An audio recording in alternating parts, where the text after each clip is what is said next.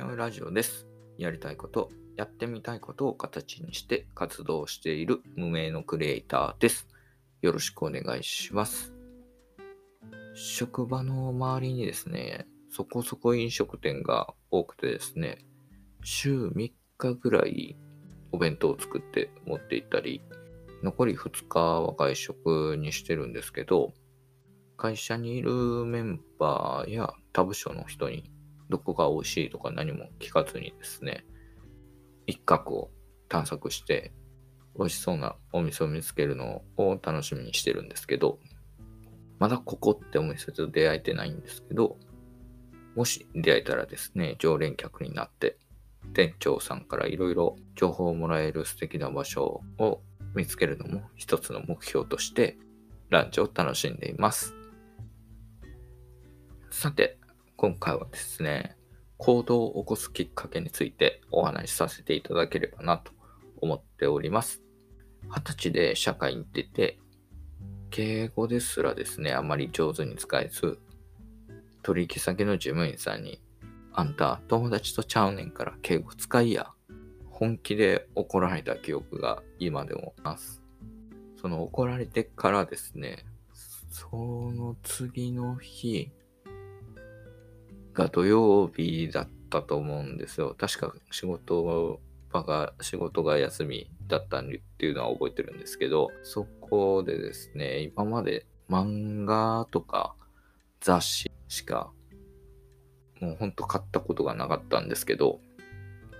ビジネス本というんですかね、社会人1年目のマナーを学ぶみたいな本を2、3冊ですかね、買って、話し方を気をつけてみたりですね、家の鏡を使って、まあ、どういう風に見えているのかっていうのを練習したり、チェックしたりしていて、いろいろ試していた気がします。で、当時はですね、ルート営業で決まった日に訪問していたので、月によっては2回訪問する時もあって、まあ、その怒られてからは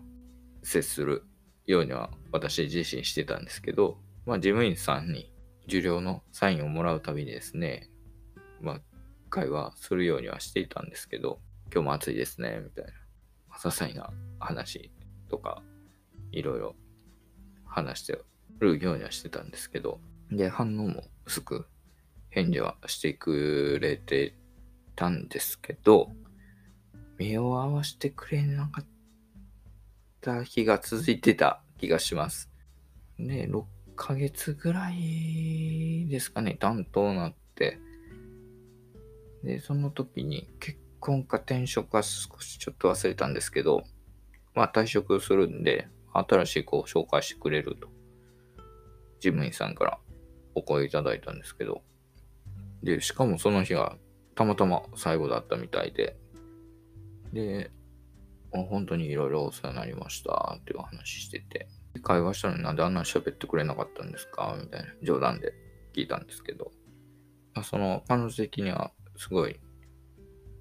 いろいろ重なってて僕に当たってたみたいな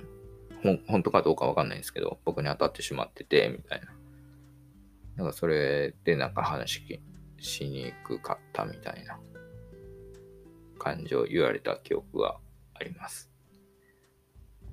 で、あ、そうだったんだっていうことで、まあ最近どうですか？っていう話をしたら、まあ最初に比べたら全然マシになったし、これからも頑張ってくださいってコメントをいただいて、あとても嬉しかったなっていうのをふと記憶から読み返ったんでそのお話をしようかなと思ったんでお話しさせていただきました。まあ本当私個人のちょっとした思い出話になったんですけどなんかいろいろ本当学べたなっていうのは今でも感謝していますでそこでもしまあなんかまた言われるわみたいな嫌やなぁとそのまま置いてたらもしかしたら何もチャンスに恵まれず終わっていったのかもしれません。ちょっとしたきっかけで行動したことで、まあ本当に話し方も多分変わったんだなっていうのも周りから言われるようになって、売り上げも徐々に上がっていって、で、25歳ですかね。リーダー的なポジションもいただいたりしてたんで、もしあの時にですね、何もせず、普通通りに過ごしてたら、その25歳のチャンスももらえなかったのかなっていうのが、今振り返ればそう